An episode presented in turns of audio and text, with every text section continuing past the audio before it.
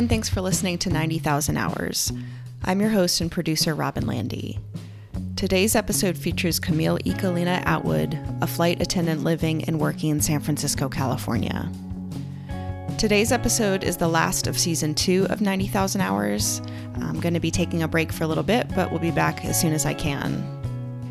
A big thank you to everyone who's been taking the time to listen to the show, and also to all the guests whose willingness to share their stories has made the show possible.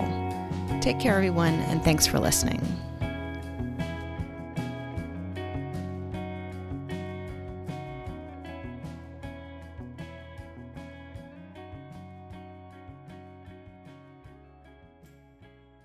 Okay, so at the time I was working for a company and I was doing webcasting. At the time I'd been doing it already for 5 years, and it had been a transitionary job. It wasn't something that I was looking to stay with for as long as I had. I'd actually left a job at a recording studio. I had just dealt with I had a boss for like 3 years who just was like such a woman hater. And I can't believe that I had stayed in the position for as long as I did. And one day out of the blue, I just said, I'm done. And I quit in the middle of the foyer, I think. And I needed a job desperately. So that's when I started working at the webcasting company, and I made some good friends and I stayed there for a while. At the time, one of my best friends, her best friend in high school had been a flight attendant. She had been in the career for over 20 years. And at the time, my really good friend was enrolled in her flight benefits. And so she had spent a couple years traveling on those benefits. So it's one of the perks of being a flight attendant. You get to go basically stand by anywhere in the world. And so she did that for a little while. And then while she was doing that, decided that she also wanted to be a flight attendant. So you know, she was in her 40s at the time and decided to do this career change and went in and applied and got the position. After that happened, she added me to her flight benefits, actually. And so I spent 2 years traveling on those benefits, you know, getting to see some people and some different places. Other than having already a love to travel, it was a nice opportunity to sort of just get to do it whenever I wanted. I didn't really have to plan a trip so much. I could just go. And then that feeling kind of lingered for a while. And at the time I was like, you know what, I'm not really enjoying this job. I'm not sure what career path to go to next. And I just decided to apply myself. So I remember submitting my application. It was a very short window that it was open, because it's actually quite a sought after job, which I learned a lot more about later on. But it was open for a span of 4 days, I think, to submit your application. And so I just did it. And then I kind of just forgot about it. And then I was on a trip for New Year's. I was actually with a couple of my cousins. We were hiking in Big Sur. And I got this email to schedule an interview with the airline. I mean, the joke is during your interview, when you get asked, why did you choose to be a flight attendant, or why do you want to be a flight attendant? Everyone says they love traveling. And it's actually kind of a joke at the interview. They're like, besides traveling, why do you want to be a flight attendant? The interview process is kind of, you show up as if you were a flight attendant. So, you know, I had like this black blazer and black skirt to my knees, and I had black pumps and skin tone pantyhose, and I had my hair up in a bun, and I had red lipstick on. And it wasn't exactly who I was at the time, but what I really enjoy about this career is that it feels like an alter ego. So I kind of was this character. I didn't think anything about being a flight attendant. Like I wasn't judgmental about the position or the job in any way, but I don't know that I thought in my mind, I'm going to go be a flight attendant. I went into the interview, and I had worked enough customer service jobs and worked with people a lot that it was actually pretty easy and natural to answer the questions. I feel like that the best part about working in customer service is that you just know how to be with people, and you know what it's like to, what makes people happy is knowing one thing, but I think being genuine about it is another thing. And I feel like I went in with a genuine approach to just being a person. You know, I think that that's the thing. Is the one thing about being a flight attendant is that everything in your life is relatable to being a flight attendant. all the experiences that you have with people in every aspect of your life colors your life as a flight attendant. Typical day, I think that there are things that are pretty consistent. It's almost consistency in the chaos.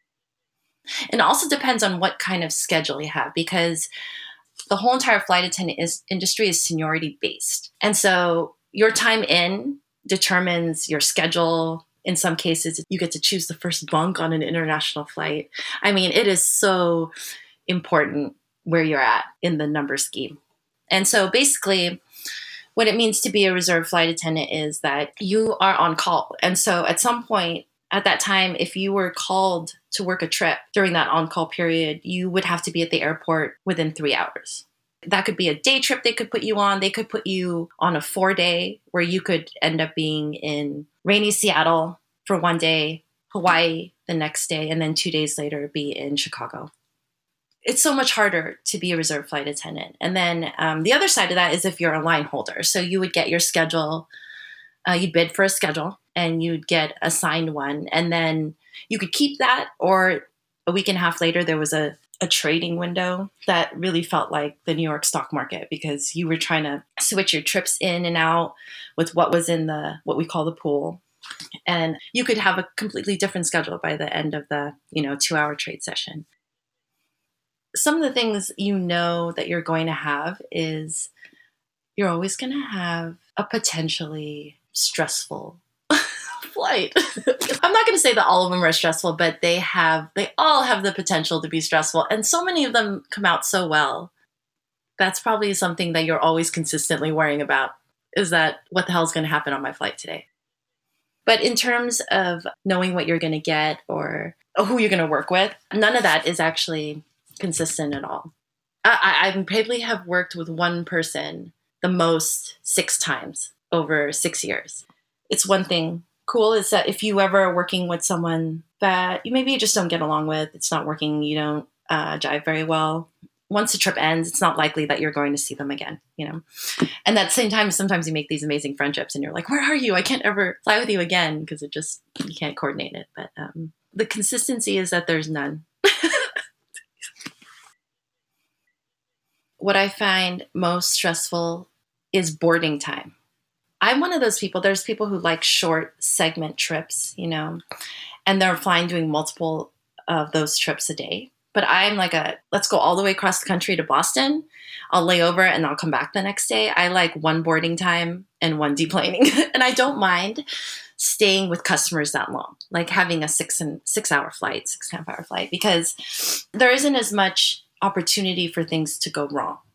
Because a lot of the stuff that happens that can go wrong on a flight happens during boarding. And that could be so many things. That could be people upset because there's no more space for them to put their luggage in the overhead bins. And probably very fitting right now, someone may come on who has drank too much.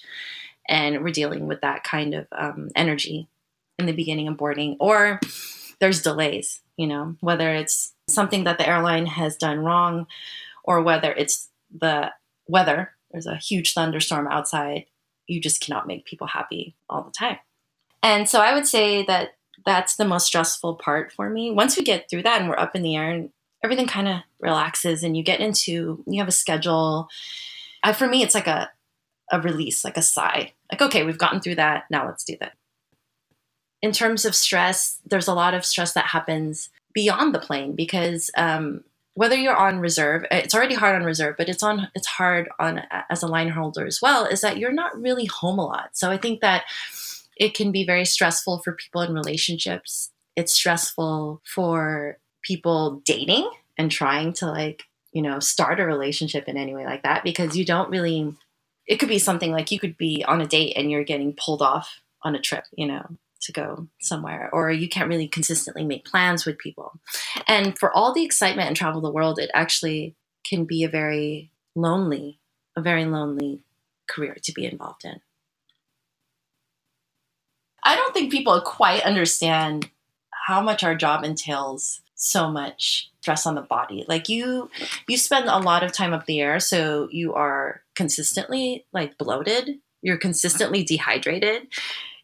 Flight attendants lose their hearing a lot because of this. I mean, their hearing deteriorates a lot because of how loud the planes are that you're constantly on it. If you're a passenger on it every now and then, that's fine, but constantly sitting by the doors and all that stuff. So there's a lot of those physical stressors as well.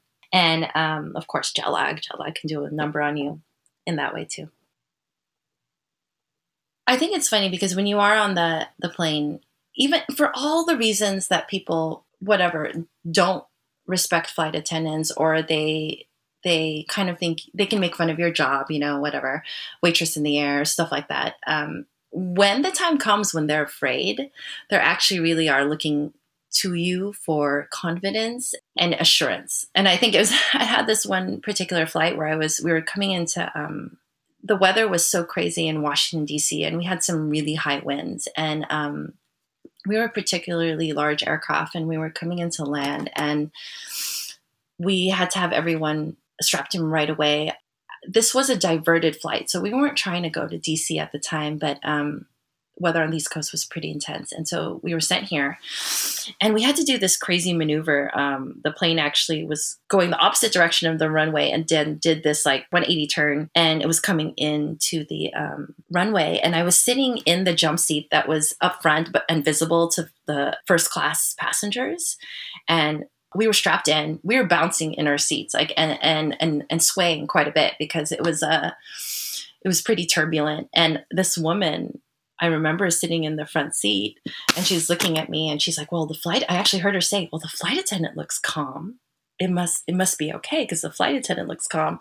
And honestly, I was actually just really enjoying the turbulence. So it was as genuine as can be because I kind of like it a little bit when you're all strapped in. So she definitely looked at me for assurance. Everything was okay, but you are there for people's safety, and the whole idea is to de-escalate, and people's fears around flying are real. And, even if a car is less safe than an airplane, there's something about being in the air. And because when bad stuff happens, it's pretty bad, So I think it is part of your job and your duty to make them and help them feel safe. I think that's, an aspect of being a flight attendant I really love, because I also end up at some point for 2 years while I've been a flight attendant working at the training center. So I'm actually a safety expert in the sense that I actually was an instructor in the program. And so it's really fascinating what safety is. And it definitely makes me look at my responsibility as a flight attendant in a different light. When I've gone back to fly after having that experience, I see things differently. I understand what I'm there for in a much deeper way. That definitely bleeds into my life because my son is at this age, like I said, right now, where he is moving and tumbling and learning how to use his legs, and literally grabs at everything as you walk by. And just this morning, he bonked his head on the ground, and and I picked him up and I looked him in the face. He's crying a little bit. And I was like, yeah, that must've really hurt, and he just within 30 seconds just stopped crying, and he looked at me and he saw that I was calm, because I really do feel like people can read your energy. And that's not only in a stressful situation, in everyday life, as we're walking around each other, we read each other's energy. And it's really important to be mindful of what we put out there that can't be seen. As a flight attendant, as a passenger, you come on and you've had a terrible time on your way to the airport, and you come on and you bring that energy onto the plane, right? Flight attendants do the same thing. So it's imperfect human beings, but we try. And I think the biggest point is just to be aware of that energy that we put out there, because it feeds the world, So I try to do that same thing with Rivers. I want him to sort of see how he's feeling in the moment based on his feelings and not reacting to what I'm doing. And I guess that's the same thing I would want to project on the airplane. It's interesting that the industry of being a flight attendant, or I guess the career of being a flight attendant, really is based in the beginning on a lot of really sexist views. I mean, you had these really beautiful women. They had weight check-ins. They had to be unmarried. They had to be under a certain age. They, were measured constantly. Their uniforms were very fitted, and they were made to look beautiful. And it's kind of interesting because Back in the day, you had to be an RN to be hired as a flight attendant. So I mean, that's quite a skill set. Once you're actually on the plane, you were considered to be there strictly for like service and entertainment, right? So it's and I guess it depends also where you are in the world, because there's actually the aspect of the industry is actually different internationally, because first of all, internationally, the position is very revered. It's a very classy, sophisticated position. The look of how they hire is still pretty strict. It's still young and beautiful. Kind of really depicts that old style way of what the flight attendant sort of dreamy life is like. Whereas I think in the United States, it's changed a lot. I mean, the variety and age of a flight attendant in the US is actually quite wide. You could decide to be a flight attendant at 21, and you could decide to be a flight attendant at 45. And the longevity of it is we have flight attendants that were Pan Am flight attendants that are in their 80s and are still flying. But it is pretty amazing what has changed in that span of time. Like for my airline right now, the restrictions for uniform, there's a lot more variety. You know, the women don't have to wear dresses. If you're wearing pants, you don't have to wear high heels, you know. In terms of physical appearance, there's not as like such strict parameters on what you look like. And then at the same time, the flight attendant career, sought after as it is also not revered in the same kind of way as it is internationally. So there's a lot of that interesting things going on. Also, you have flight attendants that have spanned that time too. So you have flight attendants that were hired primarily for being beautiful and having good customer service, and now they're asked to perform safety duties that are kind of not why they got into the career in the first place. No matter what, just saying that you're a flight attendant comes with an immense amount of curiosity from individuals and also just assumptions. So it's like the assumptions are that you're constantly partying, you know, you're drunk, hooking up with people in so many different cities, and maybe actually some of the stories that I hear from the flight attendants in the 80s, I mean, I can't believe it. I mean, some of them were telling me they were doing lines of coke in the back of the airplane. I'm like, wow, that's not the way the world is down here on airplanes. But they still make assumptions about you as a flight attendant. Like I remember telling people that I decided to be one, and you'd either get this like, wow, that is so cool, that's so interesting, and I literally get some people go like, huh, oh wow, okay, wow, okay. Just the idea that it's not like a, you know, very sophisticated job or anything like that. To the point where on Facebook, I actually made my job position say cart tart at major airline, because I just love the like irony of that, or just how funny it was. Like, yeah, sure, make your assumptions. But it has come a long way from the way it used to be. It's changed in ways that I'm sure many old school flight attendants don't really like. It's also probably a lot of flight attendants that wish it was that more glamorous way of how it was in the 60s and 70s. I do, like I said before, it's an alter ego for me. I may not appear that way, but I'm pretty much like an introvert that appears like I'm an extrovert. I get on planes and I still feel nervous. Like the fact that I have to do the emergency exit row briefing, like my heart just like pounds and pounds and pounds when I get up to these people. And I'm like, oh my God, it still makes me nervous, you know, because it's like, it is this character I'm playing. And I actually really enjoy that aspect. It's like a part of my personality that maybe isn't as like dominant in who I am every day, but it's fun to sort of feed that person. So I guess in a way I am really enjoying that idea and perception that comes with being a flight attendant. I do wish they bring back the hat. I really would love a great hat to wear on the plane. What I love about it is that when I'm done with my flight, when I leave the airport and I'm home, that's the end of my day. That's the end of my job, you know, and I get to come home, and I have a lot of other interests in my life. So I sort of feel like in many ways, I'm a mix of someone who's old school. I really do believe in like working hard, making the money I need to support my family. But it's also mixed in with the aspect that I do want to do things that I enjoy. Do I always think that your job has to be something that's enjoyable? I don't think so. No, because it's called work for a reason. I'm not saying you need to go there and you need to suffer, because that's, I have had those jobs, and those little moments will kill your soul. But when I come for the time that I'm on the aircraft, and I can actually say this about being a flight attendant, is that you go through these segments of being like, why the hell did I choose this career? You know, you're like, you have these experiences in a row, multiple experiences in a row, and you're just kind of like, wow, I cannot believe that I'm here. Why am I doing this? Right. And then you kind of just work through it.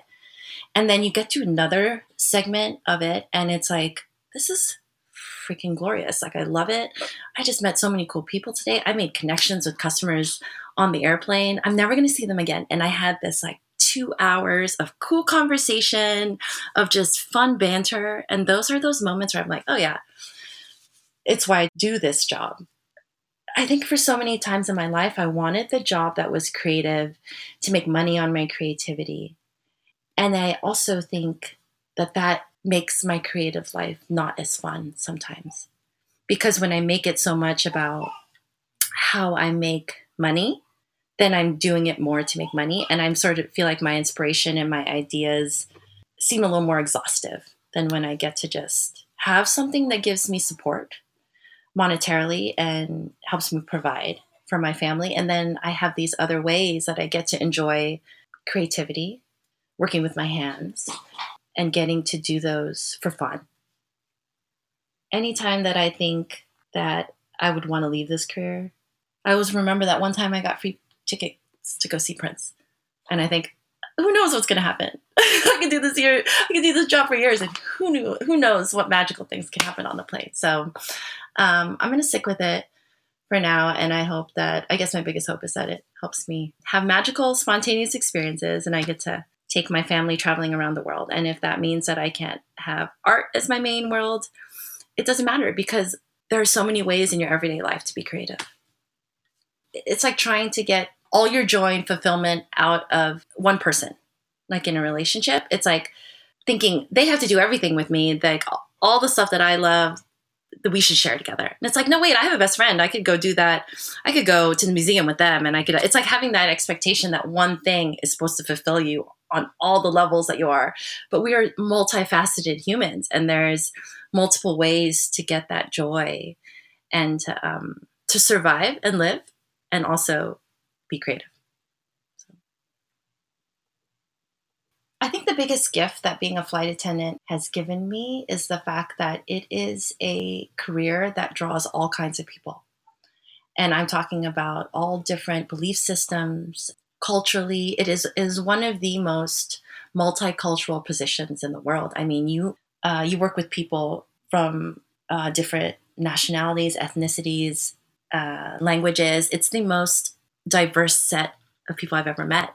And it's like a sort of micro version of the world, working on this little system, sometimes solely on a tiny plane. But the perspective that I could have completely different views from someone, you know, and still enjoy this friendship and connect in some way outside of those differences was, I think, what was so surprising to me, because it requires tolerance and it requires compassion. I think of myself as a person who has those qualities in how I approach the world. But I think now, especially now, if we've spent a year separate from each other, we can feel like all our relationships are online or on our phones. And I have to say that as challenging as that can be in person, in the career that I work in, coming across all those different ideas and perspectives, it has made me really see who I am. Also, when you're not just talking anonymously on a social media or anything, but having those face-to-face conversations and seeing those differences in real life, and realizing that you may be different and have different ideas, but you could also be a perfectly good human. It has definitely shown me how huge traveling is to me, and seeing all the different kinds of ways of living in the world. But more than anything, it has fostered my love of home, because you just don't know how nice it is to come home to consistency and roots. So I always think of it as like having roots and wings. it's like I need both in my life. And the wings have really shown me how much I value the home I've made. And being able to spend time with people, like being home and having one-on-one relationships and conversations, like the value of that is so much more to me. And so if anything, in terms of all the ways that being a flight attendant can be lonely and exciting, it's also really showed me what's important in other ways, and that you don't always have to leave to have joy. You could be home and find that too.